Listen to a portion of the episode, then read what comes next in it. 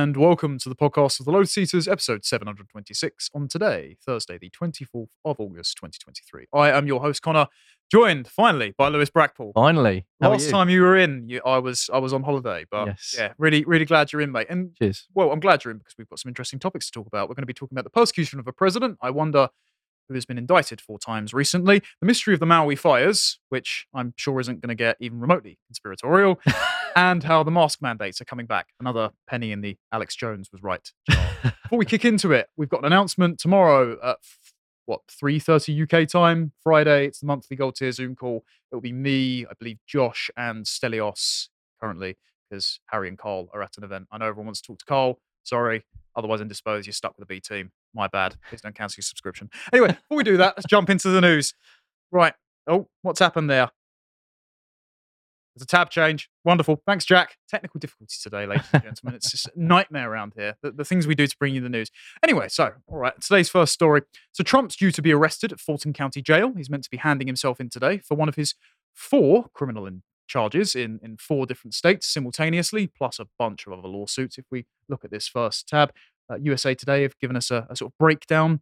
Um, these these are the this is the story. He said, "Can you believe it? I'll be going to Atlanta, Georgia on Thursday to be arrested." This is on Truth Social. His lawyers have reached an agreement that was this Monday with the Georgia authorities for a two hundred thousand dollar bond, and he only needs to provide twenty thousand dollars of that to remain out of jail. I have seen Dan Bongino suggest that he shouldn't. Yeah. He should just go to jail for the optics. Get the obvious. mugshot. Yeah, and- everything. And, and the fact that they're even allowing to post bond yeah. is the tacit admission that they're not worried about him overthrowing the American Republic. of course. Because if he's still got all the money, if he could still just chart a private jet out to another place abroad, Which he could do. the charges, exactly, he's he's he's got impunity. So they the fact that they're allowing him to stay out of prison means they're clearly not worried about him overthrowing overthrowing the government with an insurrection. But but there you go. what we're going to look at is why the charges are taking place and how this positions Trump as being the Republican frontrunner. Because this is my conspiracy theory, I suppose but they're so petrified of him obviously winning in the primary and then winning a safe and secure election, Mm, as have obviously happened before, that they just want him off the ballot. sure. And they're going to stretch the legal arguments as thin as possible to do so. So Yeah.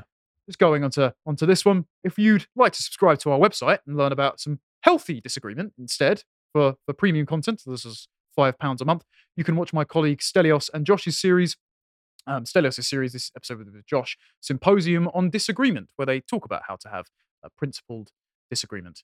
Um, I think America is currently showing that a lot of the time debate is relatively pointless. Yep. It's a, a giant distraction from the existential threats that are smuggled into your civilization. that people would like to to confuse you and, and make you question everything you do while they're they're doing a long march through the institutions. or uh, they just scream at you, basically, if they disagree. So, Yes. you know, you're not really going to get the full uh, full double edged sword with that. No, So- uh, often the often the loudest are the least informed, though. I suppose. I agree. Yeah, that's going to be clipped out of context against me in the future, isn't it? Definitely. Uh, speaking of, of loud voices, uh, we also have a, a survey that I've been asked to plug for our premium viewers, so you can tell us which hosts you like the best and which content you like the best. I can't wait for those rankings. It's going to be great fun. Anyway, let's go to an overview of Trump's cases just to run down. So he's currently being charged in Atlanta, Georgia, in Washington, D.C., in Florida, and in New York, New York City. Um, this is in Atlanta. He's got him and 18 different co defendants are charged with the RICO Act. So they're treating him like a mob boss. Now, RICO is a very umbrella term. It basically means racketeering. So it isn't pointing to a specific offense. It's just saying you've tried to strong arm the state into overturning the election by asking them to recount the ballots because you think there might have been some malfeasance there. So just asking them to do something yeah. is somehow you being Al Capone. But but but all right, all right, fine. Then the Justice Department in, in Washington D.C. charged him over January sixth, saying that he and a group of yet unindicted co-conspirators. So they haven't indicted anyone else, even though they're saying him and a giant mob of people tried to stop the certification of the election. Mm. Even though he said peacefully and patriotically make your voices heard and said to everyone to go home in peace and love. Yeah. But we're gonna we're gonna ignore all the Ignore all of that. ignore all of that. That's fine. Uh, then in Florida, the, the Justice Department again, he's had 37 counts brought against him for mishandling classified documents. Um, even though the FBI went to Mar-a-Lago, checked how he was handling them, put the padlock on the door themselves, which they then broke off in the raid while he was away from his residence in Bedminster. And Joe Biden and Hillary Clinton have improperly stored classified documents at their personal residences, Of course. at times even deleting them, um, bleach bitting their computers, and they didn't have power to declassify because, of course, well, at the time Joe Biden wasn't president, and Hillary Clinton never has been president, thankfully for for, for America. Yeah. Well, not not not explicitly at least. You know, she's still true. puppeteering from from behind the scenes. Uh, that body count's still going up. You know. Yeah. Yeah. Um, this is going to be heard after the 2024 election, but the rest of them they're trying to put before the Right. election happens, just to try and derail his campaign. And then in New York, as, as we'll be just brushing over in a bit later, he's got 34 felony counts of falsifying business records concerning, yes, concerning Michael Cohen, his former lawyer's effort to pay Stormy Daniels hush money Right. story that was already in the public since 2011. Yeah. Somehow that's damaging to his case. Which, yeah, like you said, like everyone already knew about this. It was like, published in E Magazine in 2011. Yeah. So, but but but all right, you know, we're, we're stretching the definition of of illegality here. But let's look at Georgia specifically because um oh, I don't know why that page has gone funny, but it's still loading. But this was this was a transcript here that's linked in the in the reading list of the and the audio. Here it is of the phone call between Trump and and then um, Brad Raffensperger, who's Georgia Secretary of State. This is what they're charging him over. Trump was trying to get a forensic audit and signature verification done Right. for the Georgia election. This was shortly after the 2020 election. And he was saying that some of the votes had been wrongfully counted and it may have flipped the state in his favor. Now, because of YouTube's terms and conditions, I think we're allowed to question that, I think you are now. but I'm not sure if they'll retroactively apply it. Yeah. So I will say that it's a conspiracy theory with Yeah. indeterminate outcomes. I'll just say that. That's fine. and they're going after Trump for specifically saying, quote, all I want to do is this. I just want to find 11,780 votes, which is one more than we have because we already won the state. I don't know. Look, Brad, I've got to get, I have to find 12,000 votes and I have them times a lot, and therefore I won the state. So they're saying he's engaging in a quid pro quo by pressuring the Secretary of State and other party officials in Georgia into finding votes. But he's saying just make sure all of the votes that Have been counted, counted. le- legitimately. Yeah. Yeah. And then he's saying, I think we'll win because of that. He's not saying do a 4 a.m. ballot dump on my behalf or wheel them in in wine coolers or have a pipe break or, you know, crazy things that Crazy happen. conspiracy theories Exactly. like yeah, it would, Yeah, just, yeah, it would just be mad. So let's look at the 19 people that have also been indicted. So these are, those indicted alongside Trump include Chief of Staff Mark Meadows, Rudy Giuliani, Sidney Powell, and Jenna Ellis. Yep. So his lawyers. Yep. So his lawyers who are hired to represent him are being indicted because their client's being indicted. Yeah. I mean, that's just entirely unprecedented. I sent um, uh, a little tweet earlier because I've interviewed with her a few times, Right. just saying um, truth will prevail and um, stay strong because that, I mean, seeing the mug shots and everything, which you'll Oh, get yeah, into, We've, we've got those here, yes. there you go. I mean, seeing that, I mean, I mean, Rudy's is just brilliant. I, like it- was. It was actually worth the persecution for this mugshot alone. they all need to be smiling though. I think that would have made it. Yeah, well, if Sid- Sid- everyone was smiling. Sydney that would have Powell's isn't isn't the most flattering in the world, but Jenna's. I Jenna, mean, there you she's a whale of a time. Yeah, she's loving it. I mean, uh, she's she's currently on the DeSantis campaign. I understand because she feels like Trump hung her out to dry. So right. Okay. I, I, there's obviously discord within the camp, but I mean, credit credit to her for handing herself in and going through this show trial. Yeah. I suppose I, I probably would have kicked up more of a stink than, than was wise. But but my, my point is okay. So Jenna Ellis is being prosecuted for litigating Trump's case Hmm. against the state because he thought he was aggrieved by the election. So she was hired to do a job. She did it. Yet other lawyers for serial killers yeah. who have admitted to their lawyers that they've done it but are Mm, still pleading not guilty. And so the lawyers are doing the not guilty plea knowing that their client has murdered women and children. Yep. They're not prosecuted No. for misrepresenting the truth because it's understood that they're doing the job and that everyone in America is entitled to legal representation, unless if you're Donald Trump. And then if you legally represent Donald Trump, you have your life and career ruined and you get a criminal record. seems to be a weird pattern there. Anything to do with Trump, then uh, you know, you've got a bit of a black mark against you, and that they're going to uh, go after you in that respect. So, Yeah, and I, I think this betrays the fact that they see him as an existential threat, Mm. which, talking about Trump's record, bit wishy washy. mhm. I think if he comes back with Schedule F and fires Mm-hmm. of 50,000 federal employees, he's vengeful enough to hopefully execute on draining the swamp finally. And he unveiled the fact that the swamp even exists. I think his greatest strength was going against the media and the establishment, at least rhetorically, so much that they outed themselves. yes, But his actual record, he didn't challenge them as much as he should No. have. Definitely not with the pandemic. Definitely not with foreign policy. I mean, he ended he ended more wars. He didn't start any new wars, Mhm. but he still went and, and drone struck Syria and appointed John Bolton. So he he wasn't as much a sledgehammer as he could have been, hmm but they're still petrified of it. But you would rather someone. So my uh, my argument would be you would rather someone that has been in the swamp and seen it Yes. in order to try and make change in the la- in the next sort of four years. Um, you wouldn't want someone new going in and going, "Oh, okay, right, I've got to deal with this." Whereas Trump knows how it all works. He knows the structure. So in my view, it just it kind of makes sense for it to be Trump. Yeah, he's the best position candidate at this Yeah. point. I, I agree, and and the fact that they're prosecuting all of these all of these people shows that they they seem to think the same thing and, and want to want to do anything possible to, to get him off of it. The, the prosecutors had said everyone involved has to hand themselves over to the authorities by August the twenty fifth, Mm. and uh, Trump has not yet, but he's apparently going to today.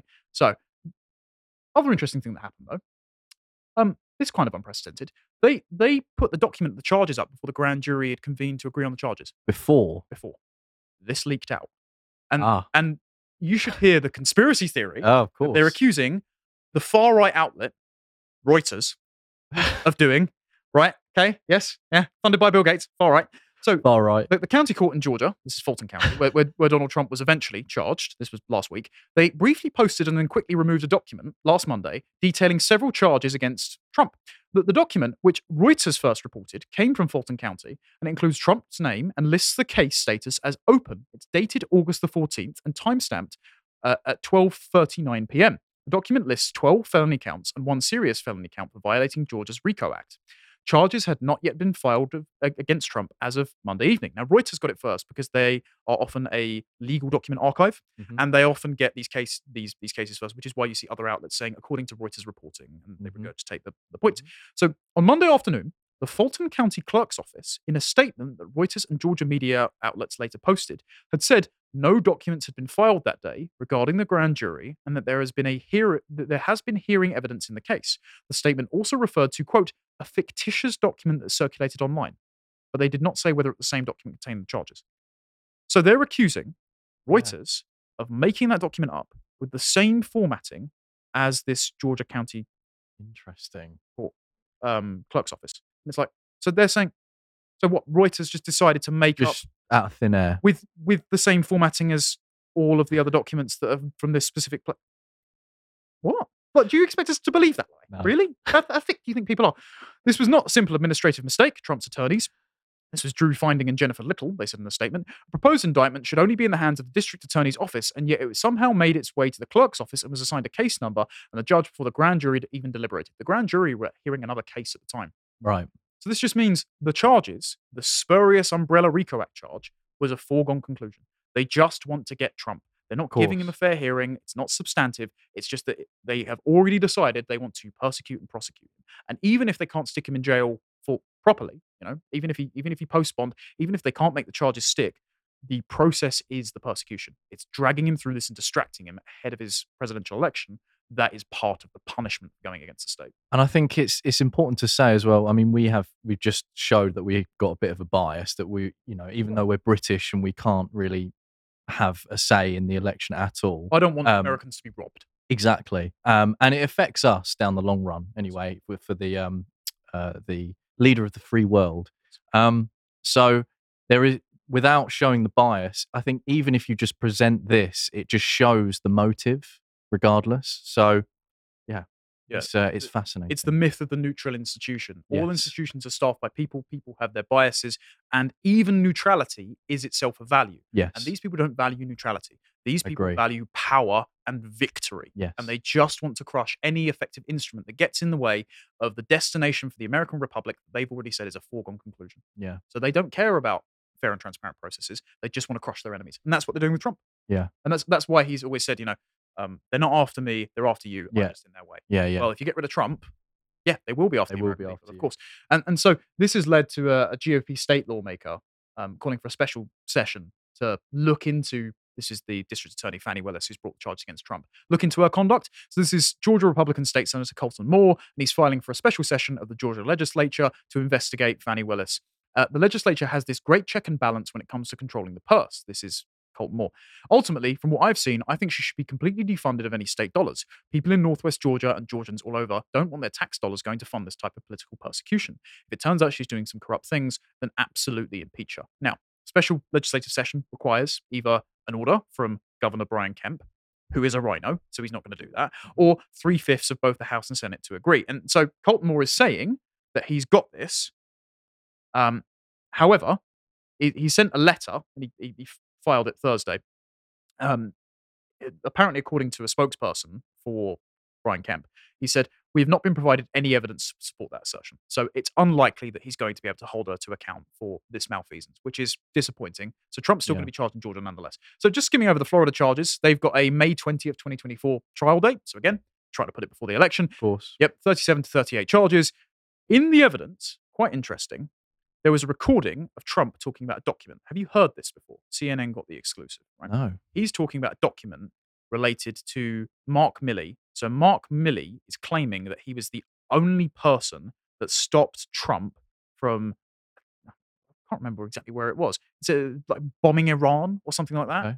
Because Trump obviously wanted to bomb the hell out of Iran. Right. 100%. Yeah, Mark Milley, Mr. I'm concerned about whiteness, the, the ultimate patriot of America, right? And he was talking to a bunch of reporters who were doing the biography for Mark Meadows, his chief of staff, one of the guys that's got indicted in Georgia. And Trump, you can hear him moving around some paper, and he said, Oh, I can show you this right now. Trump is claiming that he held up a newspaper reporting about Mark Milley from the New Yorker when the story broke, whereas they're trying to imply, oh, he actually showed the report as classified documents. So therefore, we've got we've got definitive proof on tape of Trump showing them. Um, Ah, So Ben Shapiro keeps getting this wrong as well. It, it turns out that that wasn't a charge that was included among the charges. no. So it seems like, yeah, Trump Trump didn't do that. No. Trump's story about holding up the newspaper was true, or at least they they can't prove that he did do that.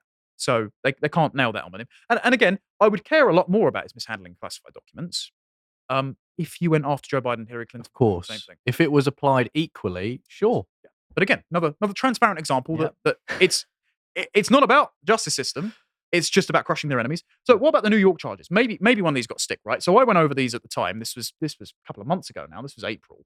Um, so you can get all of the sources and all the breakdown. Watch that segment in your own time over on our website or on our Rumble channel or on YouTube. But but as a rundown, Alvin Bragg, DA, uh, campaigned on indicting Trump. Campaign was also financed by the Soros family. He brought 34 charges against Trump, then leaked them to the press ahead of time.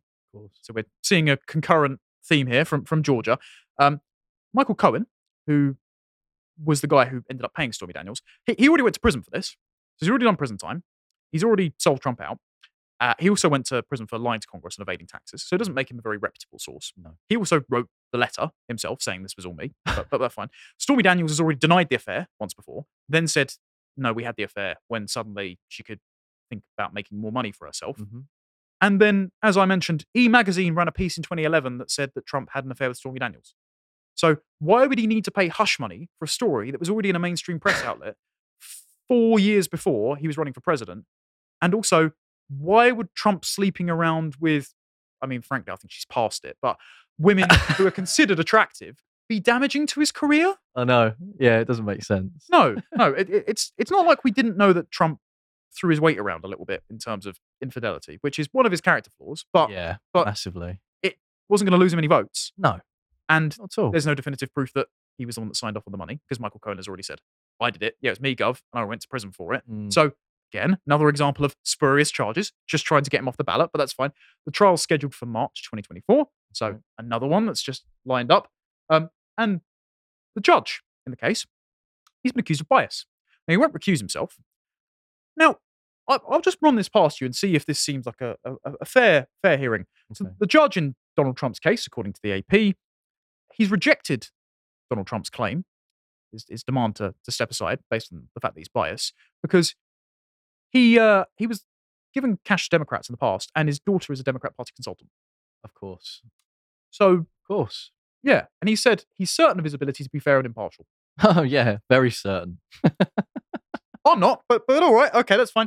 At the same time, this is going on. Have you heard about the E. Jean Carroll case? No. Okay, so so we would never allege that she's telling a lie because she's very litigious Okay. and she's suing him for defamation twice. Right. But but E. Jean Carroll, I think she was an Elle magazine columnist in Okay. the seventies. Mhm. So she has accused Trump of raping her in a packed department store in the middle of the day in Bergdorf's in New York. Mm. And she said that they were both trying on lingerie for fun, and he burst into the change. That's it. Is this what he mentioned on the when he went on CNN? And is it to do with the cat? She had a cat called uh, uh, Vagina. Is this the same woman?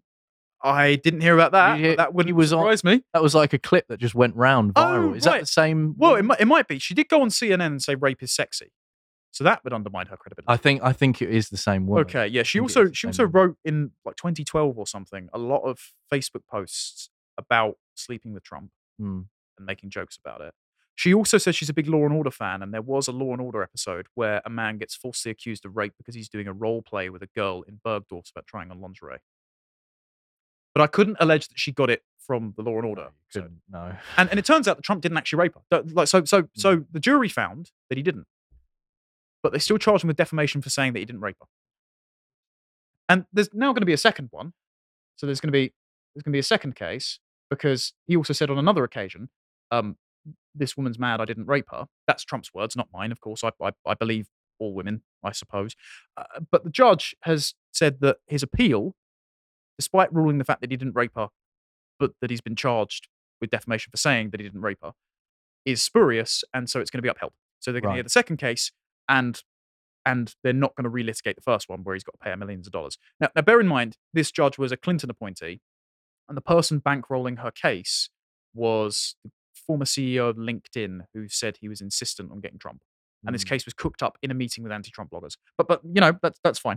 Um, so this is this is U.S. District Judge Lewis Kaplan, and in Manhattan, um, and and he said that Mr. Trump has not provided a single reason for the court to find that there is any likelihood that he will succeed in appeal. This court certifies that the appeal itself is frivolous. Well, what about the fact that the court said that there was no evidence that he raped her? I mean, that, Yeah. that would be good, wouldn't it? Yeah. They actually both tried to submit DNA evidence because she said that she still kept the dress from the Right. day Right. and then she wore it on a magazine cover despite saying that she'd never wore it again. And both parties said, "You you know what? We'll set we'll submit DNA evidence," and the judge blocked it. Oh, I wonder why that is. I'm sure she's telling the truth. But but, but anyway, so right, um, just on just on the last one, this is the Washington indictment. So this is uh, he's he's petitioned. This is his lawyers, the district judge Tanya Chukton, Chut, Chutkan. I, I, I've probably mispronounced that, but to put off his trial for the Washington indictment until April 2026. Notice that. Mm. That's well after the election. Now, their Mm. reason is actually pretty fair. Again, and I don't think this is even a biased statement to make. They've got 11.5 million pages to review. 11.5 million. Yes, ahead of the case. And they said if we were to print and stack these millions of pages of documents with no gaps between the pages at 200 pages per inch, the result would be a tower of paper stretching nearly 5,000 feet into the sky. That's taller than the Washington Monument, stacked on top of itself eight times with nearly a million pages to spare. You'd go cross-eyed. Yeah. You're like not even halfway through. Yeah, I, I- know I get like a lot of reading done on train commutes, but even I think I'd struggle a little bit. So they might need a bit more than a couple of months, you know. Yeah. And and this was the to the counter proposal of the Justice Department, the Biden Justice Department, very impartial, Of course. that said the trial should commence on the second of January, 2024. Right. Right. Okay. Okay. Seeing a pattern here. Yes. Yeah. So one of one of the other cases as well, I remember they wanted to put it. I think they put it in March because it's the day before Super Tuesday, Mm. which is the big delegation that chooses who the front runner is. Right. Oh, okay. Okay, right. It's It's very- just Very time. It's timed very perfectly, almost. well, well, maybe maybe there's some more important cases. Maybe, here, you know, maybe, Obviously, I mean, maybe. Trump's just small fries, I suppose. uh, a tentative trial date is going to be set on Monday, this coming Monday, the 28th of August. So, so there we go. So, so what's the purpose of all this? Well, I, I think it's just they're trying to take Trump off the ballot because they've said it. Turns out this was a piece in the Atlantic from yesterday, and, and they've consulted a bunch of lawyers who told them what they wanted to hear. They said, as students of the United States Constitution for many decades, one of us a U.S. Court of Appeals judge, and the other a professor of constitutional law, and both as constitutional advocates, scholars, and practitioners, we long ago came to the conclusion the 14th Amendment, the amendment ratified in 1868 that represents our nation's second founding and the new birth of freedom, so that's after the Civil War, and the Civil War really is a second founding mythology if you spend time in the States. You ever been around Washington? Not Washington. No. Okay, right. So if you do go, go to their like portrait gallery and their monuments Cool. and that. They treat the Civil War as like the, the, the second founding of the state. Sure. It, it, it's a political religion, really is. Mm. So they're not wrong that this is here. And they say It contains within it protection against the dissolution of the republic by a treasonous president. This protection, embodied in the amendment's often overlooked Section 3, automatically excu- excludes from future office and positions of power in the United States government and from any equivalent office any person who has taken an oath to support and defend our Constitution and thereafter rebels against the sacred charter, either through overt insurrection or by giving aid or comfort to the Constitution's enemies. There's a reason they chose the word insurrection. Of course they did. It's because it's specific to the 14th Amendment. So they wanted to get him on that. Yeah. Right. So so Alan. Dershowitz has a counter opinion. Um, Alan Dershowitz, I believe, did litigate for Trump on his behalf before. Now he's making a very reasonable argument. But as we've heard throughout all of these charges, reasonable arguments don't really matter when you just No. want to get your political opposition. So Dershowitz points out in here that the mention of the emancipated states within the 14th Amendment means that the 14th Amendment was specific to the Civil War because they mentioned slaves, right? So this statute was only meant to apply to the people post Civil War. And he says because there's no formal mechanism outside that context to determine what constitutes an insurrection against the federal government, Mhm. they can't indict him. Now, that's why they had to have the January 6th show trial, because they're trying to set up that mechanism. Got you. And it wasn't nearly as bipartisan as they pretended because it just had Liz Cheney on there and Adam Kinzinger and all these other. They had Tim Pool on there, for God's sake, trying to see trying to overthrow the American Republic. It wasn't even at bloody January 6th. So Dershowitz says in the absence of any such designation, it would be possible for individual states to disqualify a candidate while others qualify him. It would also be possible for the incumbent president to seek to disqualify his rival or for any partisan Congress to do so. So they're re- relying on Biden and the Congress hmm. to try and disqualify him, or for individual states to bar him from being on the ballot. You. So we could actually see a circumstance here where even if Trump is cleared of all charges He's off the ballot. in certain states, That's really bad. yeah, so the electoral college will be heavily weighed towards Democrats. And so it's going to get to a point where just no one's going to accept this election no matter what, which is not healthy. It's not healthy. But the last election that anyone accepted, I think, was 2016. Well, even then, you know, loads of loads of people didn't. But the last election that went through without as much of a fuss Mm. was 2012. Yeah, yeah. So that's a decade of contested elections for Americans. Mm. And it's now going to culminate in, I mean, this is the reason Roseanne Barr and Michael Malice have a multi thousand pound bet on Timcast that the 24, 24 election won't even happen in some way, shape, or form. Interesting. Now, I'm not going to make that prediction just because I don't think you can make predictions at this point. No, Anything can't. could happen. But uh, what do you do? You think that that's likely? In your opinion? I mean, crazy conspiracy theory. it won't sail through smoothly. No. And I wouldn't be surprised if Trump's name is not on some of the ballots. So.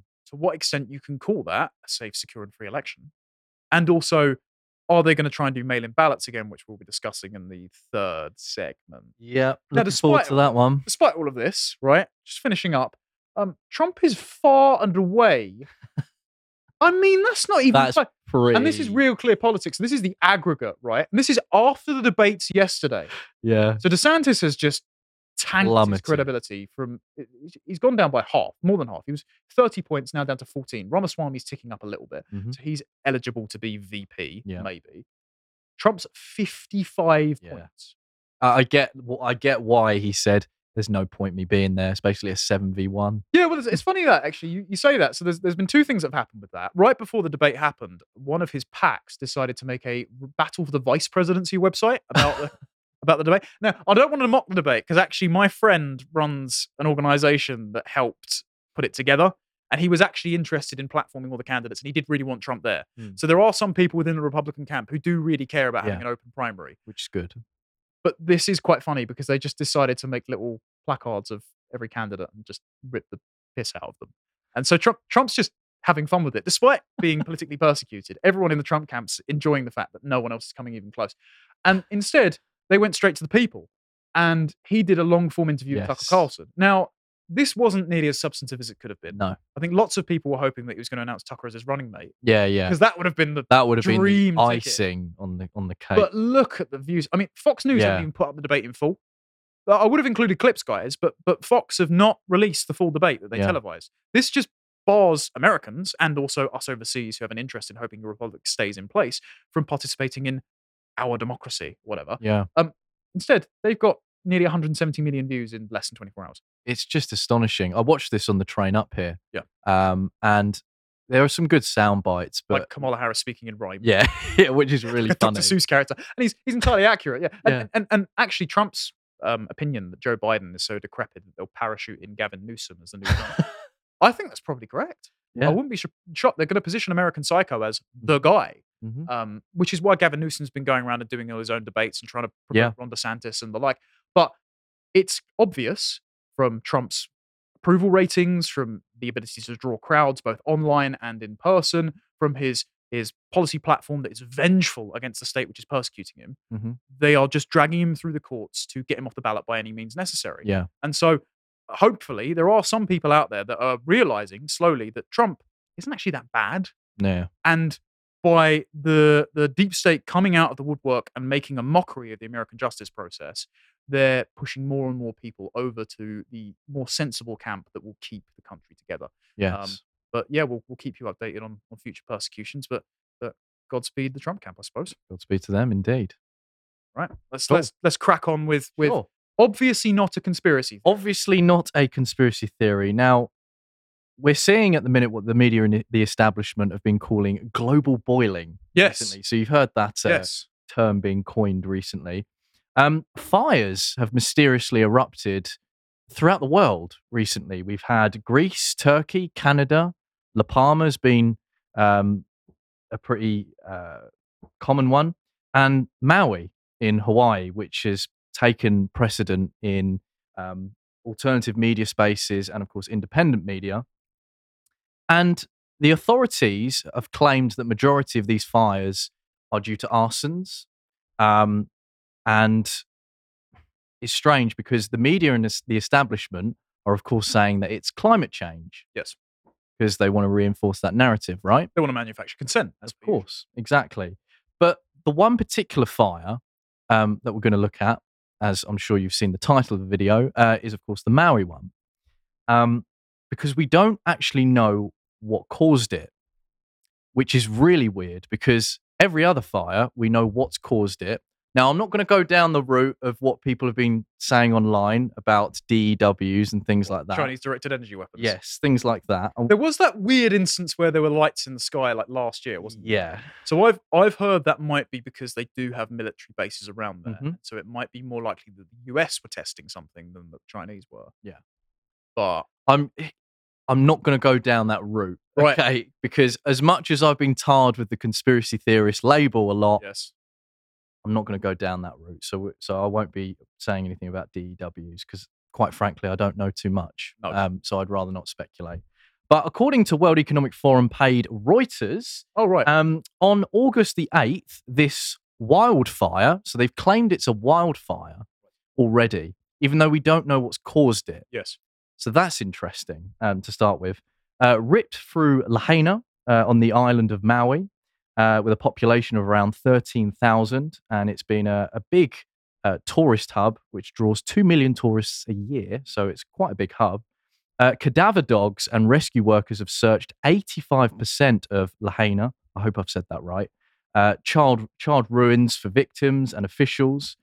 Um, they said that it was likely that um, the the toll would continue to rise. Now, They, said about a thousand plus people are missing, right? yes, exactly. Now they've said that the death toll is around 114 people. It's now gonna be a lot higher than that. It's going to be a lot. Now, there have been some independent reporters on the ground. Um, I know Rebel News is over there with Alexa Lavoie and Lincoln Jay, who are doing fantastic work. And a guy called Nick Sortor is over there, uh, and he's been challenging the mayor, which I'll show you very soon. Um, but they're claiming it's it's around sort of 500, 600 is just the bare minimum. Um, but the mayor isn't saying anything, which we'll go into. Um, now, on the next part, there's been a media blackout in the country uh, where this letter was um, given to officials, uh, where it says uh, Homeland Security issued a letter asking Maui officials to pause on posting on social media and elsewhere of new imagery. Uh, and this was on the 19th of August, as you can see there. Uh, and the guy who posted this said, obviously, the guy has to remain anonymous. Yeah. Uh, understandable. Um, very interesting. A media blackout on new imagery. That's very interesting because so we saw this sort of messaging happen when there were the Paris riots. Yes. And Emmanuel Macron said, "Oh, if you post any TikToks or Twitter clips of someone burning down department stores and of the diversity going out and firing RPGs at police stations, it's just going to make it worse. It's like, Mm. well, no, what- makes it worse is that it's happening and you allowed it to happen. So, so just showing videos of it happening isn't encouraging it. It's actually saying, please go and sort it. Yeah. So- Please alert you to this problem. Yeah, so making everyone else aware of your screw ups is inconvenient for the regime. Exactly. That's what I'm getting here. Exactly. That's that's exactly what I'm getting. Um, so we do, still don't know how it started, and it's been since the 8th of August, and we are now the 24th of Yes. August. So bit weird. Um, but what we do know is, like a lot of disasters, it could have been prevented. And this is an article from Breitbart, which reads: Maui emergency management head resigns after questions of not sounding the alarm during the wildfires. So That's interesting because a couple of years ago as well, there was an there was a failure for the emergency alert system from Hawaii that said they were going to have a nuclear strike, yeah, and people were like, uh, what? "Yeah," they, they were slow to release the sorry lads, false alarm, you're not all Yeah. going to be burned to death." Well, well, they are now. It says uh, the resignation came after a disastrous news conference on Wednesday, wherein um, Andaya defended his decision to not activate sirens in Lahaina, arguing that it would have sent people fleeing into the fires. Um, now, when a burglar alarm goes off, you don't go and make the burglar tea. Do you know what I mean? Yeah, you don't go and meet him. Point made. It, it you alert to Yes. there is an intruder. That you alert. In this case, there is a fire. Get out. Yeah.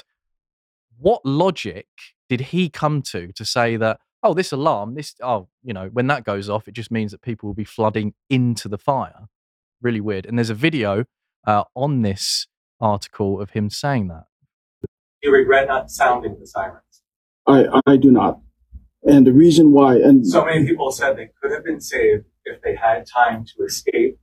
Had a siren gone off, they would have known that there was a crisis emerging. And as we know, so many bodies were found in the ground.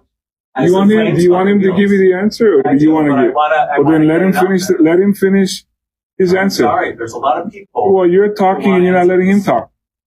If you want to talk, come up here. I'm ready for the answer. Then wait. the sirens, as I had mentioned earlier, is used primarily for tsunamis. And that's the reason why many of them are found, almost all of them are found on the coastline. The public is trained to seek higher ground in the event that the siren is sounded. In fact, on the website of the Hawaii Emergency Management Agency, the following guideline is provided. If you are in a low-lying area near the coastline, evacuate to high grounds, inland or vertically to the fourth floor and higher of a concrete building. Alerts may also come in the form of a wireless emergency alert. Had we sounded the siren that night, we're afraid that people would have gone mauka. And if that was the case, then they would have gone into the fire. And so that is the reason why our protocol has been to use WEA and EAS. So his argument was yes, that if the if the alarm went off, uh, people would head towards the fire instead of away from it. Bit weird. Yeah, but there's this this sort of ins- institutional incompetence Mm. or otherwise, Yeah. I think comes with the bureaucratization of risk. Yeah. So you get this with the stay in place orders. Mhm. As soon as an apartment block Mhm. sets alight, and they trust that the fire department will, will come in and put it out before anyone else gets harmed. But Mm. as funds trickle away from the fire departments, as you staff it with more incompetent people, Yeah. and I'm not saying firefighters are incompetent. I'm just saying as the as as diversity hires and um, people who aren't as physically equipped to deal Sure. with these risks happen, you're going to get more avoidable tragedies exactly. then they are distrustful of the people to take the risk into their own hands. But also in outsourcing it, more people suffer because the, the thing you've outsourced it to is less competent at dealing with the problem. And this is the kind of thing that happened with Grenfell, right? yes. They didn't yes. check the exterior cladding, which was No. really flammable, and then they didn't evacuate people fast enough. And so people that didn't understand, particularly on the top floors that didn't have as much time to get away, Mhm. that fire was going on, they just roasted in their homes. Yeah. And it was only the people that that took the, the risk upon themselves to go, no, no, I'm going to run and try and escape that got out alive. Exactly. Well, I did some digging, as one curious journalist does. Right. Uh, and this is a website called, well, it's the County of Maui Outdoor Warning Siren Testing, because the guy in the video explained, well, uh, we've only got a few and it's all in water. That's a lie. Um, I did some digging, and on this website, it explains how the county has an all hazard statewide outdoor warning siren systems placed across the county for all national disasters. In the video, I believe he argued that it only does for tsunamis. He flat out lied Right. because it's right here. Uh, a monthly test is conducted of the emergency alert system EAS at 11:15 a.m., followed by a test of the outdoor warning sirens at 11:45 on the first state workday of each month.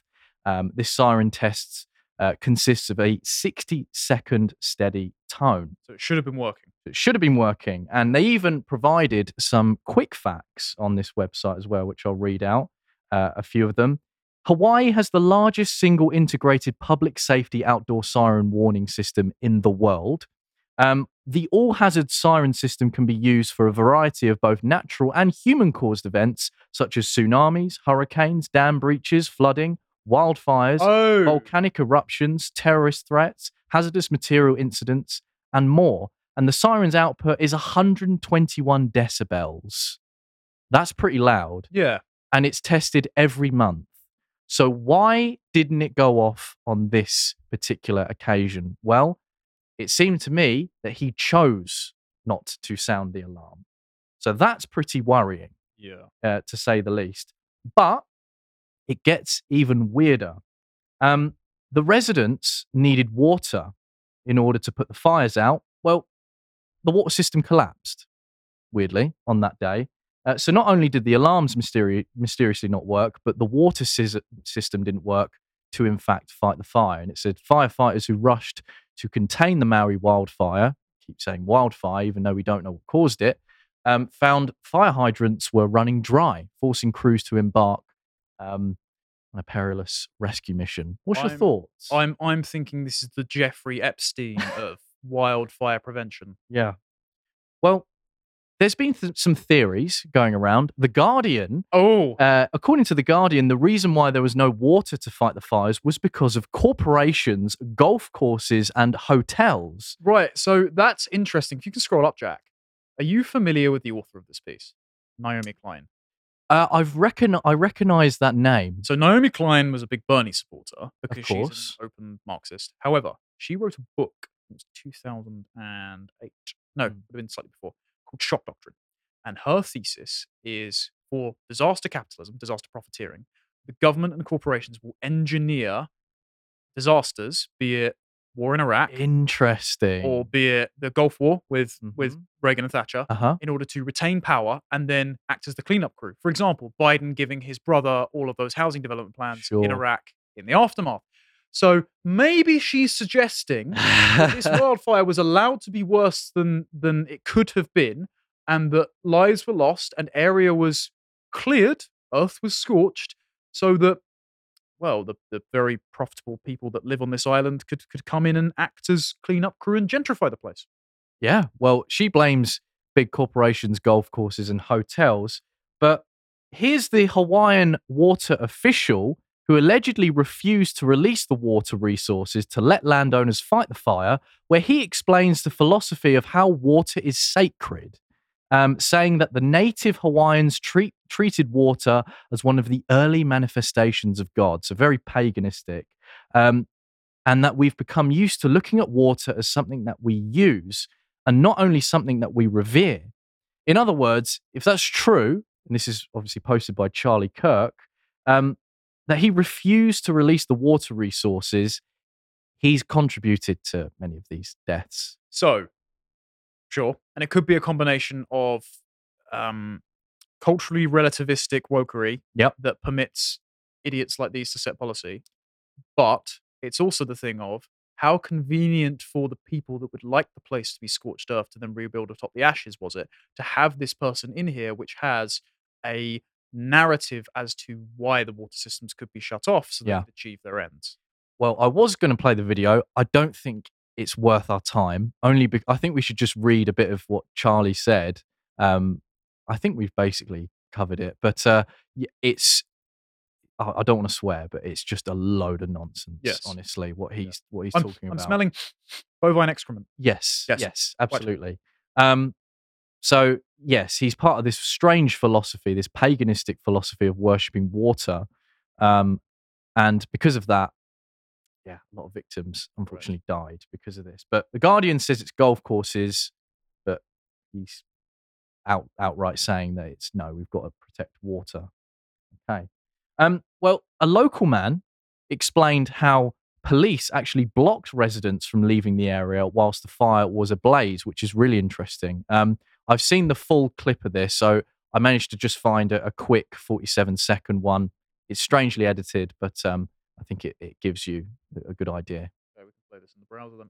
Right. So I went around back to Front Street, and there was all the cars were lined up, but none of them were moving. And I walked all the way from Safeway to the chart house. Not one car had moved. And I was wondering what was stopping the traffic. And I got to the end and I looked up. There were no obstructions. There was no reason to keep those cars. And I, I said, What are you doing? He goes, Well, I'm under orders to keep them here. And I said, The fire is, is right around Safeway. It's going to hit Front Street. You know, these people got to get out of here. And he said, I'm following orders. No way. And I, so I just kept walking. I, well, maybe he knows something I don't, you know. So, and I keep walking down the highway, and I looked behind. No cars are coming out. Still no cars coming out. And I started hearing boom, boom, boom. So what he just explained was that police had orders um, to stop residents from fleeing the area. Um, yeah, that's odd. And I thought, oh, it's just you know when you when you take something, you've got to take it as face value to start with, but then you need Yeah. sort of backup. You actually found something to back it up, and that's this. Um, according to a report by AP, the only road out of Lahaina was barricaded, and only those who disobeyed survived. So, Yeah, so so this is this is my question. Like, how many of those cars were occupied when he walked to the front? Was it that people had abandoned them after being told no, you can't, and tried to get away on foot, which presumably maybe wouldn't have been allowed to walk past a police barricade, hmm. or were the cars already there to act as the barricade in and of themselves? well, it says here in this, uh, if we go to the first one, if that's okay. Yes. So deadly fires, many. Yeah, this is the one. Uh, as flames tore through West Maui neighborhood, car after car fleeing residents headed for the only paved road out of town in a desperate race for safety. Uh, and car after car was turned back towards rapidly spreading wildfire by a barricade blocking access to Highway 30. Um, yeah, that doesn't that doesn't sound good, That- does it? No, that that that sense my my my spidey sense of tingling, I suppose. Yeah. And like I said, you know, I, I don't like to go down the conspiracy route, even though I've been tarred with that brush, but still, there's something weird Yes. about that. And There's at least people to people who have to answer for their incompetence if it is that. yes, well, a journalist um, who I mentioned earlier, Nick Sortor, who's out there, um, flew to Maui um, to report. Uh, I think it's uh, I think it's another This one. Yep. That's the one. That's the one. Um, he flew to Maui to report on what's happening, and he asked the mayor. He confronted the mayor um, about how many children died in the fire, and the mayor seemed visibly mad. It says just hours after I began pressing the mayor of Maui super hard about children missing in the fire, I began to be stalked and harassed. Okay, so he asks the mayor these tough questions. All of a sudden, and we'll watch this clip. But he was on Steve Bannon's um, Right. Steve Bannon's War Room, um, talking about how he's questioned the mayor. There's a guy that just materializes behind him. Just m- comes out of nowhere. We don't know. He said he doesn't know who he is, and he's like, uh, "We'll play the clip." But he basically comes up to him and says, "Hey Nick, uh, I've been trying to look for you. I've been trying to find you, and it's really creepy." Right. Um, all ever since he started asking the mayor questions. So we'll play that. Hey, what's up, Nick? I've been trying to reach you. Been reaching out to you on X. Um, You're supposed to be uh, meeting with people here. Who? Do you, what victims have you? met? uh, okay, yeah. So this is this is so you're seeing this live right now. People actually track they Yeah. tracked me down, I thought you were and staying in a tent. You said you were coming and staying in a tent, Nick. You're taking Uh, up resources. I'm not taking up here. any resources here. People's Yeah. minds here. Bit creepy. That's unbelievably delusional. It's really weird. So n- nobody knows who this guy is. Uh, the guy came out of nowhere and just started harassing him and, stalking him afterwards after he'd done the show with Bannon. Uh, and then he just once again materialized into thin air. Nobody knows where he is. Nobody knows who that guy is. Pretty weird. So there seems to be a strange thing where there's a lot of intimidation tactics going around because we don't know if that's person's that person is a is a local. We don't know if they work for someone, they work for the government, if they work for the government or someone like that. if they're privately contracted by the exact kind of people that would be the cleanup crew. Yes. Right. Yes. Very, very weird. Um, very scary. So then you've spoken a lot about potential land grab. Yeah. People Which- that might benefit from this scenario being worse than it could have otherwise been. which is what we're going to go on to next. And this one's by Yahoo. Um, developers are actually trying to purchase the land. and the survivors. Oh, Really? Yes, the survivors are actually saying no. Um, now, I thought originally when I was looking into this, I thought, is it normal for landowners or developers to buy up places that have been decimated by fires or, or wars and things As like they're that? still burning, though. exactly. This is literally before the bodies are cold. We don't even know how many people have died on the. on the. Exactly. It's too quick.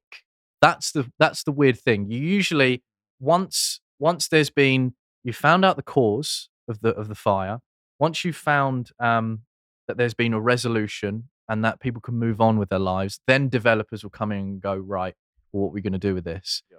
They're already trying, they're phoning people that are still in Maui to say, hi, um, yeah, we'd like to buy some of your land and property already.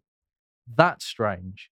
Um, so Yahoo doesn't exactly say who is trying to invest, but we can have a good guess because back in July 2021, um, the National Renewable Energy Laboratory um, have assured that. Unfortunately, I don't think we can get that up, but um, it's That's on. right. It's in the it's in the website. Reading this in the description. Perfect. Um, well, the National Renewable Energy Laboratory, NREL, have assured everyone that Maui will become 100% renewable. Right. So this is interesting because when the wildfires in Greece happened, Yes. a little bit before yeah. that happened, there was a development company that wanted to buy up a large swath of the land for wind turbines. Yes. Because, of course, lots of the renewables, like solar, which would be very profitable in. There's a fly in here. I hate this. Uh, very pro. I said a Mike Pence moment. Very, very profitable in a sunny place like Hawaii. yes. Might be interested in needing a large amount of land. Well, it's interesting you say that, and you can read this um, for yourself. Uh, Maui has signed up to the Sustainable Development Program Of course, everyone With- does for the UN. Yep. for the UN and World Economic Forum as well. Um, just to slip that in there. Um, but they're not waiting until 2045, which you can read on that, uh, to meet Hawaii's clean energy, energy mandates. Um, the island is likely to become the first interconnected electric transmission system anywhere to operate with 100% wind and solar PV power on an instantaneous uh, basis. And it's very beneficial for the Americans to have just off their coast a reliable yeah, generation satellite state, which could use undersea cables to. perfect. Okay. It's very Yep. fishy, very fishy. Um, well, there seems to be a, a big corporate take home with this. I mean, like you just said, uh, and yes, going green is very profitable for corporations these days. Especially, you've spoken a lot about ECG and stuff like that. yeah, definitely. Um, ECG, ESG, sorry. Um, but a few notable people that have expanded their property um, in Maui for the last few months before this disaster. Um, Oprah Winfrey Right. uh, is is one of them, where she bought up more than 870 acres for 6.6 million dollars. Um, so she now owns a total of over a thousand acres on Maui. Right. Um, many celebrities obviously have property in Maui. oh, and Jeff Bezos, who's investing heavily into green tech. Yes. Oh. And Peter Thiel, the founder of PayPal, Oh, right. Yeah. also has uh, purchased homes there. I think one of them is $27 million, which he purchased back in 2011. You aware of some of his other investments? I think a few of them, yeah. I've, I've done I've done a report on the website titled "The Real Vampires of Silicon Valley." He's very interested in anti-aging technologies. Oh, yes. Okay. Yeah. Don't want to necessarily get demonetized for talking about the anti aging. no, just, uh, just just I don't trust these people. I'll No, put it that I way. don't. Yeah. put it that way. You know, there are other celebrities there, like Jim Carrey has like some properties there. I think a guy from a particular band, um, gosh, I forgot the band's name, but um, it, it should be on there for you guys to read anyway. Um, so that's strange. Also, speaking of Jeff, Jeff Bezos, um, Bill and Melinda Gates got married on that particular island as well at a golf course who supposedly stole a lot of the water there, according to The Guardian. Right. So there's a strange sort of circle of people there that have a lot of vested interest in the island and, uh, well, it's it's resources. Put it that way. okay. Yeah, this stinks to high heaven. Yeah, It, it stinks, doesn't it? Yeah, I, I- I think I think Naomi Klein's probably right on this one. Yeah. Um, there was one last um, link that I didn't put in, so I'll just have to rattle it off. Unfortunately, it's from the communist hellhole TikTok. Right. Um, so, you know, take this with a pinch of salt. But people have been uploading um, videos or screenshots of eviction notices for people or survivors that didn't have their properties uh, burned by the fire. Um, so, still withstanding. Um, but the mayor has turned around and said, no, you're still having an eviction. Uh, you've got to be out by this date. Is this because they didn't pay their rent, or is it because No. they're saying that it's an unsafe? Yeah. Right. So it's only unsafe because you didn't sound the warning sirens and you Yeah. stopped the water. but you still got to get out anyway. Yeah. And I did have a link to um to people basically showing these eviction notices because there's a couple. Um but um unfortunately I didn't add it to this to this list. So apologies for that, but you can find them. Um unfortunately you just have to ravage through that hellhole that is TikTok. Or wait till they're reposted to Twitter. True. Yes. Could be doing that. I Yeah. suppose speak, speaking of Twitter, um, probably the, the person with the best response to this, probably the America's president. Yes. Well, I was going to say to wrap it up, the leader of the free world is showing well, I mean just look how much he cares. Yeah, so I, I've seen this fact checked. Fact checked. Oh yes, the Bunts. yes, debunked. With, yeah, uh, yeah. under, underneath there was a there was a community notes on the original thing that I sent you for this that said no he's just bowing He's his head bowing his head. So I, I opened the link that they provided, which is the original C-SPAN clip, and I watched the clip in full, and it's a very slow, Yes, very tired. mono like mono bow. tie. Yeah, Yeah, that Yeah. takes a couple of minutes for his eyes to close. So maybe Well, he a was long bow. really mournful, Oh or- yes, or he's got dementia. yeah. Well, he's got something wrong with him, Yes. and he can't seem to keep his eyes open. Um, yeah. So that's what Biden and the establishment. I think it sums it up really perfectly. I mean, as much as you know we're taking the mick, it actually sums up how much the establishment and the media really care about the indigenous that have been. Um, well, there's thousands of people missing potentially, um, and Hundreds dead, hundreds dead. and yet their communities are still being torn apart for seeming profit of international seeming seeming yes. Um so it's strange how the the establishment left care to go against corporations all these years but now all of a sudden it's no no we we like that because it's green. Bit weird. But that's me. If I might say, that was fantastic. thank you. It's very good. thank you very much. I, I, I knew that was something dodgy, but right, okay. Anyway, there you go. Speak, speaking of something dodgy and, and, and science doesn't make sense, I suppose mask mandates are coming back. Of enjoy that, enjoy that, Americans. This uh, according to sources inside the federal government who have linked themselves to conspiracy theorists. Remember, yes Alex Jones, conspiracy theorist. I Mm. denounce everything Alex Jones has ever said, particularly compliments to Blair White. Bit weird, mate. But there you go. Right. So let's let's examine the, the slow mission creep of the mask mandates returning and how they Mm. never actually worked in the first place, which we can now say on YouTube. It, it turns out, even though Right. that will probably be cancelled. i think i will make a video now Yeah, well, well, we're, we're doing it here. Yeah. Uh, uh, speaking of cults that believe in total BS, you can subscribe to our website for as little as £5 a month to get my colleague Josh's excellent series, Contemplations, where in this second part of his coverage of cults, he talks about Osho, the, the weird Indian cult about sex magic. Um, yeah, they relocated to Portland and then one of their people started poisoning loads of people. Is this the same? Because there was that woman that went on whatever podcast recently, and she said that she was uh, only bits, only clips. Because unfortunately, I know, I know. unfortunately, I get bombarded with it on my timeline. I've, I've, I've blocked it. I've blocked it. have you? I, I I, I refuse you. to be blackpilled. But what did this woman say? Um, she said she was part of this sex, um, sex. What was it called? It was very similar to this. It was this strange um, monk sort of type sex ritual. Oh yeah, because the monks does. often known for their sex. Yes, uh, very much so. See, I, think I, would be surprised if it was Osho, but there are basically most cults come down to let me shag your wife. I mean, that was David Koresh, that was Jim Jones.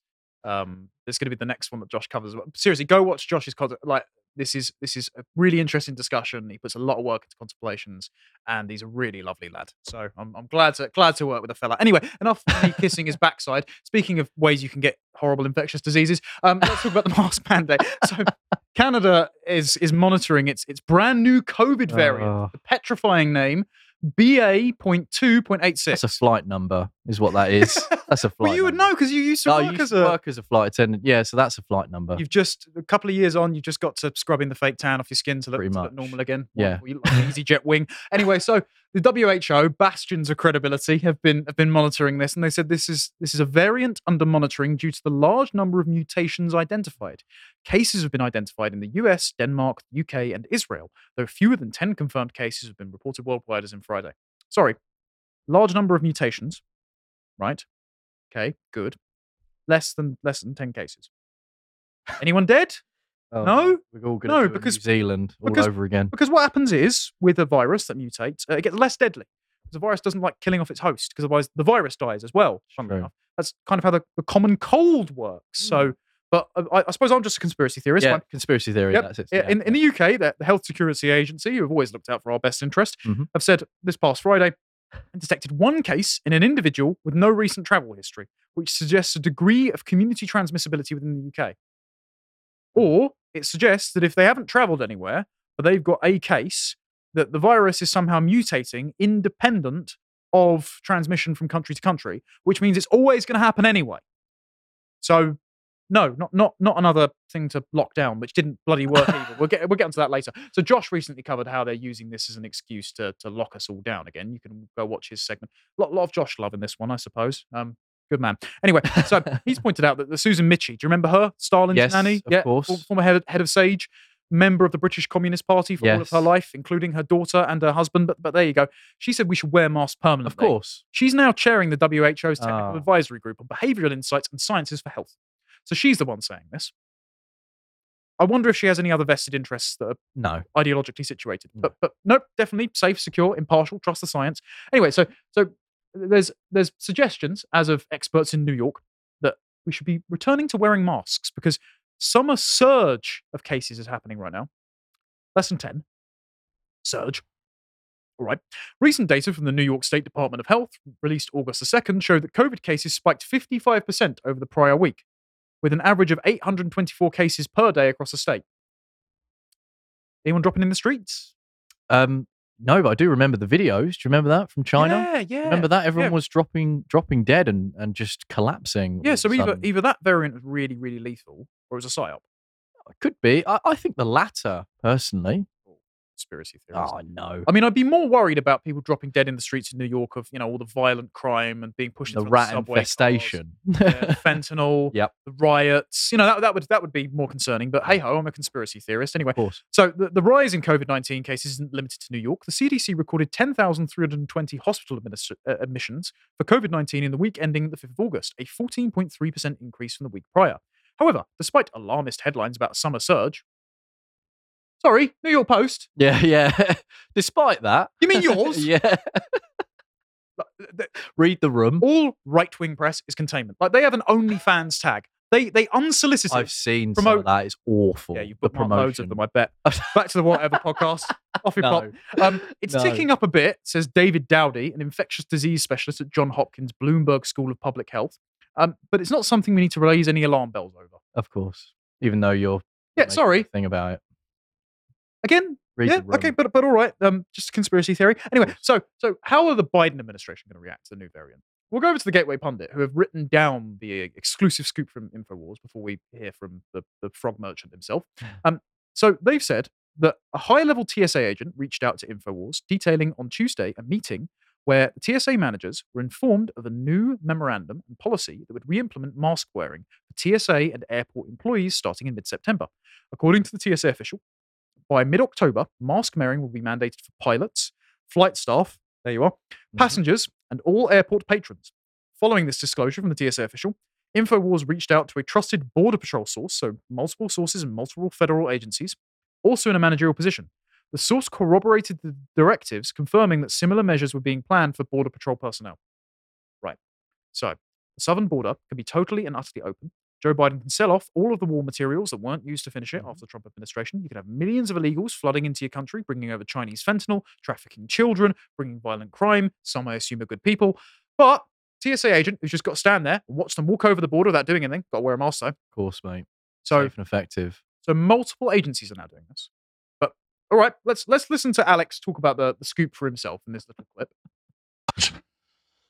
Ladies and gentlemen, I got a call yesterday. An individual was in town and they wanted to meet with me that I know well.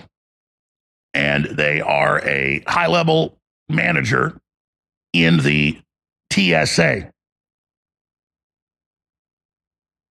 And I went and met with them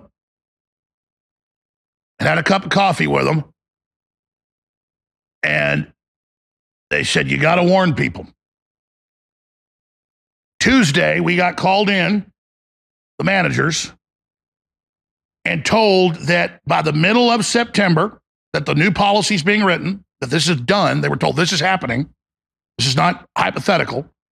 You will all have to wear masks again, and so will airport employees. Then, by the middle of October, they are going to say that everyone flying has to wear a mask. And in the meetings, people began to ask them, well, I mean, why is this happening? They said, well, because of the new variant in Canada and because of the WHO, they may, you know, declare this, but regardless, we've been told this is going to happen.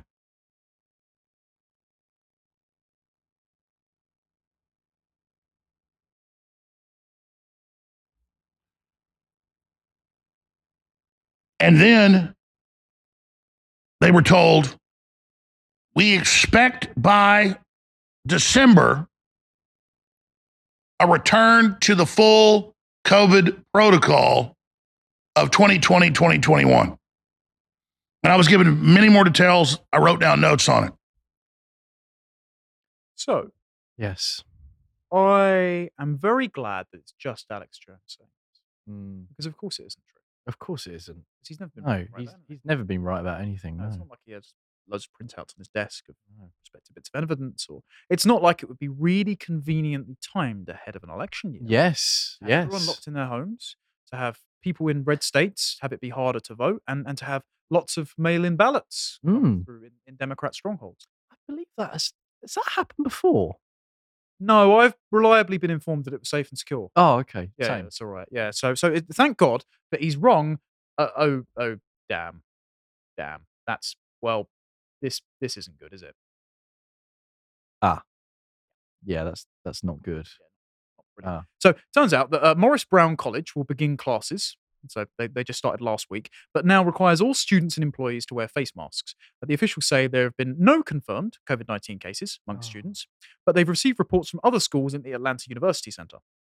So other schools have had cases, but they haven't adopted mask policies. So preemptively, you're adopting a mask policy. At the same time that all the federal agencies are saying we're going to bring mask policies back. Interesting. The mask mandate is a precautionary move for the next 14 days. Morris Brown College will also not allow any parties or large student gatherings on campus during this time. Just remember, two, three weeks to stop the spread. Of course. That's what it was. That's fine.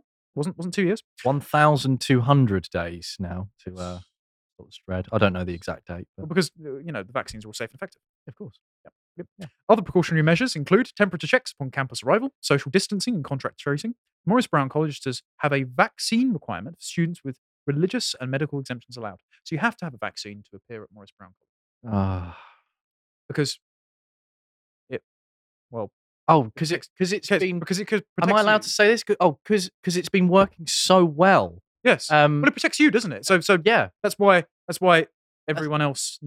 yeah. Because if you get it, Yes. if you get the shot, Yes. that'll protect you, but then in turn it should protect me because you'll be all right. But because that means it would stop the virus. Oh, hang on a minute. Pfizer should hire you as a salesman. Yeah, Anyway, so, so it turns out uh, Rutgers also have a COVID vaccine mask mandate as well. Just another, another university. That's bit weird. Um, we've had to use an archive here because it's region blocks. I hate every website that does that. I, I know I'm just complaining and I'm petty. Sue me. More than 100 schools will require students to be vaccinated in order to attend class in person, according to No College Mandates, a group that tracks COVID 19 policies in higher education. A smaller number of schools, including Rutgers and Georgetown, still require indoor masking. Rutgers said incoming students must abide by COVID 19 vaccine mandates. According to the school website, the vaccine mandate says there will be no exceptions, but it also says an evaluation of exception requests will be made on a case by case basis. So it's very just capricious and arbitrary. But of course, because it protects you, you have to have it. Are you not bored?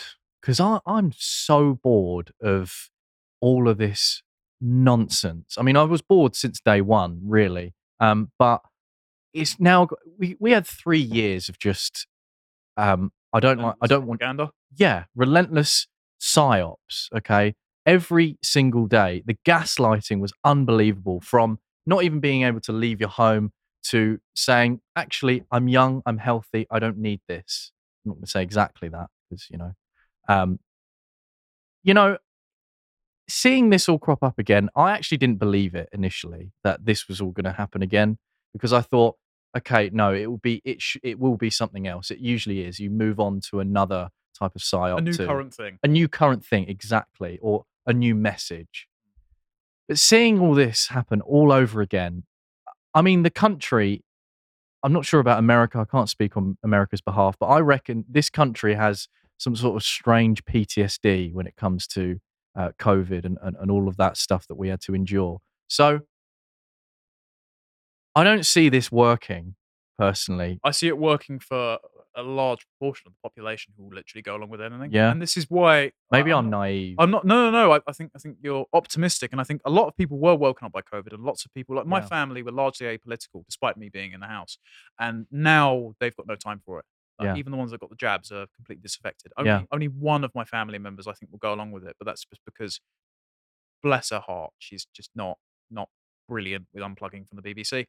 But It's like my parents. Yes, well, ma- many such cases, unfortunately. But I, I'm not surprised that you seem confused as to how they could recycle this and get away with it, because often the NPC updates, it's it's like a new software it's patch. true. It'll go from from Ukraine to Pride Month, the climate crisis, global boiling, you know, all these all these things.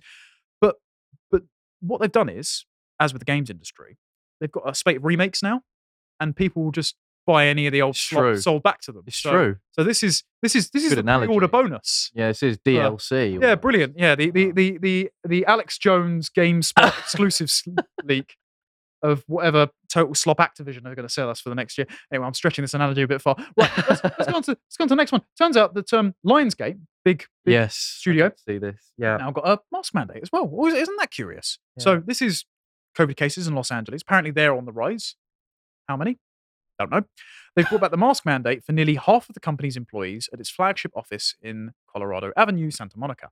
The policy change was announced internally by Summer McElroy, response manager for Lionsgate Starz, in an email, a copy of which was obtained by Deadline. Employees must wear a med- medical grade face covering, surgical mask, KN95 or N95 when indoors, except when alone in an office with the door closed, actively eating, actively drinking at their desk or workstation, or if they are the only individual present in a large open workspace. I'm done, mate. right, so if you're the atomized individual that has zero human contact, you can breathe freely. Yes. It just reminds me of going into a restaurant and saying, "Oh no, no, no, mask when you sit down." But when when you sit down, suddenly COVID just magically disappears. Yes. Or you're on the train, you're eating a sandwich, Yeah. suddenly COVID just goes, "Oh no, we better not touch it." Yeah, well, touch well, everything else." COVID, of course, counts Scotch eggs as substantial meals. Therefore, and it leaves past midnight. yeah, because we need to close everything down at an earlier time to stop. Mm. yeah, I know. Well, yeah, yeah, That works. Yeah. Yeah, definitely. So you can see the corporate press mobilize, and Of course. CNN published yesterday. It may be time Ah, to break out the masks against course. COVID. Some experts say, I'm not even going to read from this because the answer, no. as as per typical, CNN is just rubbish. Yeah. It's, it's mainly just waffle. But reminder, none of these measures actually worked. So I'm going to go to go to Newsweek. Did face masks help you fight COVID? Scientists want you to wear yours again. And so this is a quote. Yes, they do work. There are many lines of evidence that show they do from clinical population and laboratory studies. This is an epidemiologist, Raina MacIntyre, a professor of global biosecurity at the Kirby Institute in, New South, in the University of New South Wales, Australia. But what we refer to as masks can vary from cloth masks to surgical masks to an N95 respirator. A cloth mask provides the least protection, it's a comfort blanket, and an N95 the most. But even a cloth mask is better than nothing against ah. SARS CoV 2, as shown in a large US study. Very few people actually wore the N95s. Yeah. And also, the COVID particulates are so small that they're imperceptible to the to the eye. So they can move through the rather large bits of fabric from your Chinese manufactured blue disposable face nappy. Right? Yes. It, it's just it's not worth it, but okay, whatever. The 2022 study from the Center of Disease Control found that between February and December 2021, using a face mask or respirator in public settings indoors was associated with lower chances of becoming infected with COVID 19. Cloth masks were associated with a 56% lower risk, surgical masks 66%, respirators 83%. Note infected. Infected. So they're saying that in aggregate, the less people that get infected, the less people that die. You would think that obviously the vaccine prevents against hospitalization and death. So now that everyone's vaccinated, it's it's all right. So you're, you're protected. So it shouldn't shouldn't matter, right? Okay. Yeah. But but infected. Yeah. Keep that in mind. Yep. So they, they go on to talk about other studies and and all of this. And and they, they mentioned the Lancet at one point in here. A 2022 meta-analysis of 44 studies published in the Lancet found that face masks were associated with lower chance of infection. N95 masks provided the most protection over cloth masks. Well, well speaking of the Lancet, I've, I've got a study here from the Far Right Institute, Bill and Melinda Gates, um, which which looked at all US states, Oh, Looks at interesting. mask mandates and lockdowns and social distancing and the Mhm. vaccine. Now, of course, Bill Gates has absolutely no conflict of interest in saying the vaccine was safe and effective. So so he comes out with a very neutral conclusion. State governments' use of protective mandates were associated with lower infection rates, as were mask use, lower mobility, and higher vaccination rate, while vaccination rates were associated with lower death rates. Wait a minute. Vaccination rate was associated with lower death rate. Only the vaccination rate, Only the vaccination rate. so nothing else worked. Yeah. Right. Yeah. Yeah. But, but okay, interesting, but all right. Yeah. Yeah. Mandate propensity, which was a uh, summary measure that captures the state's use of physical distancing and mask mandates, was associated with a statistically significant and meaningfully large reduction in the cumulative infection rate, but not the cumulative death rate. It's a direct quote from this. So, one of the largest meta analyses by the Bill and Melinda Gates Foundation said that masks don't bloody work. Just. I was going to say they Kurt Cobain themselves. Basically, it's just. Well, but but but good thing that they, in saying that the vaccine was the only thing that works, don't don't have any incentive to say mm-hmm. that, right? Mm-hmm. It's not like they, they'd be making any money from no, of course not. the No, only. So we can trust trust the science. Trust the is science right, and the masks, source. Masks don't work. And, and speaking of the science, there was also this giant study. So it links into it from here. This is a study from the Far Right Institute, John Hopkins University. You know that thing we referenced earlier in the New Yeah. York Times? Yeah, so they did a meta analysis of just a small number of studies, 19,646, on measures taken to protect populations against COVID infection. They found the difference in mortality between lockdowns and not locking down was 3.2%. So in England, that's 1,700 deaths. So 1,700 people might, might have been saved. Now that's not taking into account the missed cancer diagnoses and the Yeah. heart attacks and the sudden deaths and the suicides, Suicides, yeah. and all of the uh, IQ points and Mhm. social skills shaved off of children's development Yes. periods and and all the poverty that's going to result in starvation in the third world. Yes. But but 1,700 people were Ah. saved by by the science. Brilliant. Yeah. It says it only reduced COVID deaths by a maximum of 10.7%. Right. Okay. So that's 23,000 deaths in Europe, um, 16,000 deaths in the US, and during this period, just a reminder, there were 74,000 COVID deaths in England and Wales alone. Right. So not not great. So the, the study concludes, very moderate opinion. You know, they, they weigh up things very very fairly, and so so mask mandates might still work. Right. The science of lockdowns is clear, and the data are in. The deaths saved were a drop in the bucket compared to the staggering collateral costs involved. Right. So I don't have that much confidence in masks, and and and and, but maybe let's still man it. maybe there's nothing lost by wearing them, right? If they make people feel better, Right. even if they don't really work, if they make people feel better, there's no trade off, right? You're just wearing a mask. What's, what's the problem? Uh, it turns out there's more of them in the ocean than jellyfish. Yeah, of course. So that's, that's a bit of an issue, especially Yeah. when they're made up of microplastics. And Yeah. oh, I wonder who wrote this. Oh, it's me. Well, that's interesting. Um, of, the, of the 58.8 million masks used in the UK during the peak of the pandemic, 53.3 million went straight to landfill. There were Right. 129 billion masks worn every month worldwide. 90% of these were thrown away after one use. That was 3 million binned every minute. So that's an Wow. estimated 1.6 billion masks that made their way into the ocean in 2020. So that's 5,500 metric tons of annual mask pollution. And that means that they now outnumber the number of jellyfish in the sea. Do you know who never brought that up? Go on. Greta. Oh, yes. Strangely, she How never, dare you? Yeah, how dare? Yeah, Yeah. Ha- she never brought that up. I wonder why. Yeah, it's almost like um, ingesting microplastics and Yeah, making it so that Hmm. loads of women and children in sweatshops in the third world making these to the profit of the Chinese who unleashed it on us in the first place would be an issue if you were caring about the climate or or social justice or whatever Hmm. buckshot buzzword you want to fire out at any point of the day. But but but point being, um, masks didn't bloody work. No. The government want to foist them on you again, particularly if you're an American. They're probably going to foist them everywhere else because we are a vassal state of the Americas and of all of the international bodies like the WEF and the WHO at this point. And just think to yourself, what if they didn't work? Why do they want it? Exactly. Don't comply. And with that, let's go to the comments. Right, fantastic. On the first segment, Baron von Warhawk. I'm on a college campus. There are still people who hate Trump with every bit of their heart and believe Biden is a kindly old man who's improving America. I don't even think he's improving the state of his underpants at No. this point. I don't think things will change. Um, well, you say that.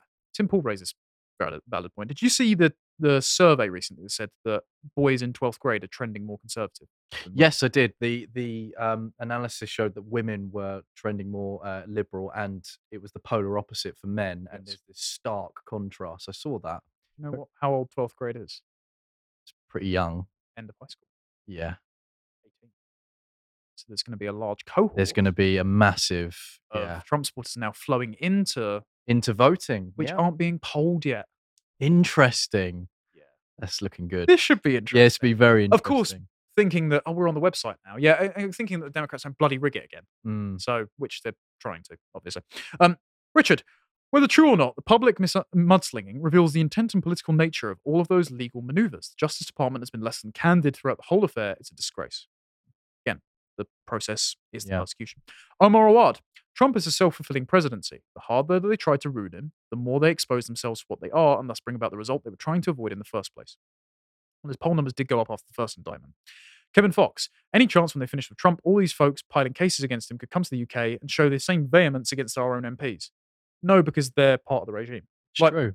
Part of the establishment. I was having this discussion with Bo um, yesterday, Mm. and Bo has a complete and blanket vitriolic hatred of everyone in the Conservative Party, which I can understand at Yeah. high resolution. And I was saying, genuinely, I know a couple of people who are relegated to the backbenches that are trying to do things. Yeah, yeah. That's less than a handful. Sincerely, it's probably about three or four. It's not good. No. And the fact that they can continually sabotage the country and fail upwards Yeah. without consequence means that they're serving some kind of higher regime interest.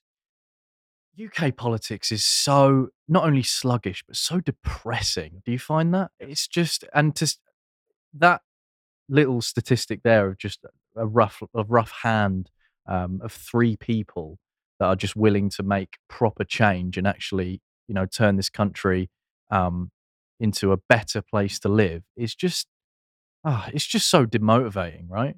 Yeah, but I uh, I see it as an excuse for. I, I see it as the impetus for us trying to bend things towards our will. Sure. I've got a phrase in mind that I'll use off air for you because I don't want to play my hand. Okay. All right. Okay. But yes. We'll have a chat. Yes, fantastic. um, SH Silver, before we go on to the comments for for for yours in a bit. Um, the administrative state is so brazen that not only making unconstitutional changes against Trump, but also his lawyers, it shows the sheer desperation to damage the man. They know Biden is a dead weight in approval and health, and no one on the Dem or GOP field has has the can stop the inevitable rematch. Well, that's if Biden makes it there. Mm. Simple. Um, apparently this one is fiery from Baron von Warhawk, so I'll read it out. you guys must be dumb as a stump. I mean, There are better I ways to interact with people you don't know, but there you go. But thanks for the money, everyone, I suppose. If you think this will end well for Trump, when did I say that? If he's innocent, the feds will simply falsify evidence to put him away. Truth will prevail, as you say. Well, it hasn't prevailed yet, so why should it start now? I'm not saying truth will prevail in the justice system. No, Truth will prevail for the people who for the wider audience. Yes, and Yeah. and yes, populism is a delusion. Um, Mhm. However, the American Republic was forged by an armed populace that decided to overthrow a tyrannical government. Yeah. Um, we cannot endorse it happening again. No. Wouldn't, wouldn't be able to. No. Anyway, Lord Nerevar, the establishment seems to do anything possible to throw petrol on the fire of popular support for Trump. Mhm. Well, yeah, but they, they, they see a war of all against all coming. They just think they can win. Um, do you want to do a couple from yours? Yeah, sure. Uh, SH Silver says um, that the residents are still reeling from this and are unsure of what happened uh, and where their government was, while the property developers are already confident enough to start lining up. It definitely seems like they know something that we don't. Yes, I agree. Absolutely. Yes, I agree. Omar says one death is a tragedy, but one million deaths is a statistic. Somewhere in between is property development. Burn back better. That's That's very good. that's comment. a good tagline. Yeah.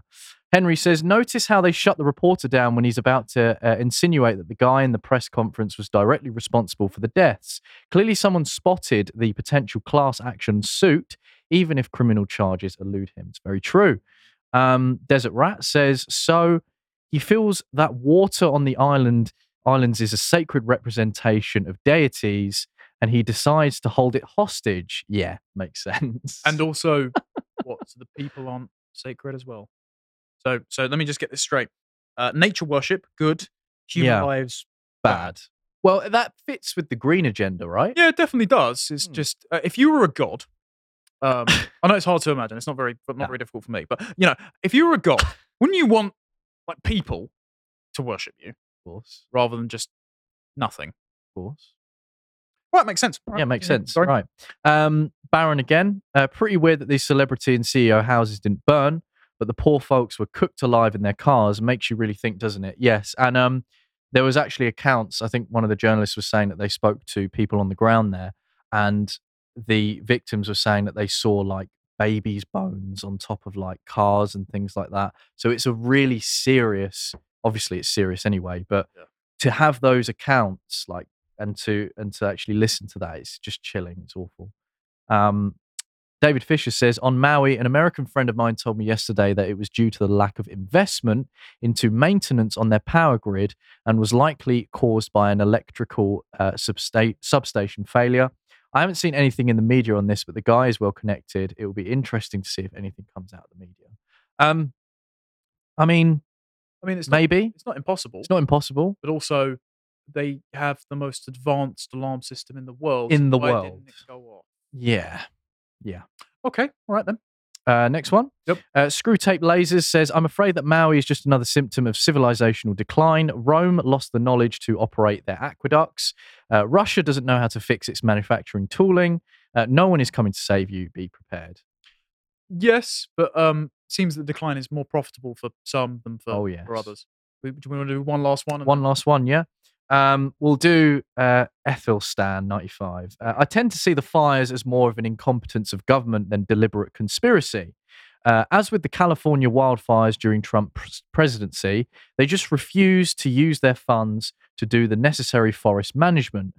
Um, too busy paying for their welfare programs. I don't think biz- big business, sorry, I don't think big businesses coming in to buy property is evidence because they will always try to strong arm property at its weakest value. Uh, value. Predatory business practice seems more correlation than causation. Blackouts in media is the conglomerate protection of a Democrat president, government, mayor, um, who all continue to stumble. Um, see, there's part of that that I do agree with, but there's obviously parts that you just cannot explain, Yes. um, and that people, journalists, are demanding answers on the ground there, and and listening to people challenge. The only people that are challenging the mayor um, on this are independent reporters. No other reporter is daring to go in and ask the real questions, especially with the bodies, especially with like you saw the clip of um, the guy questioning about the alarm system. There's just too much going on that raises too many eyebrows, and the key is to ask questions. So I think both sides you can't come to a fore, a foregone conclusion just yet So I agree that you can't just like continuously say it's just a conspiracy or continue to say that it's just uh, mismanagement. I think we have to ask questions and we have to be transparent and open with it. And if we're not getting the answers, it raises more eyebrows to the conspiracy side. And also, if you can list all of those systemic failures there, Yeah, if you can spot them, what is to say that they the- don't that know, they don't know. they don't Yeah. know Yeah. that these will be overlooked, have no accountability, and so they could allow them to happen to then profit off the aftermath. Again, Rahm Emanuel, one of Obama's closest advisors, is famous for saying, "Never let a good crisis go to waste." Yes, he did say that. Yeah. It does seem that they're doing that again.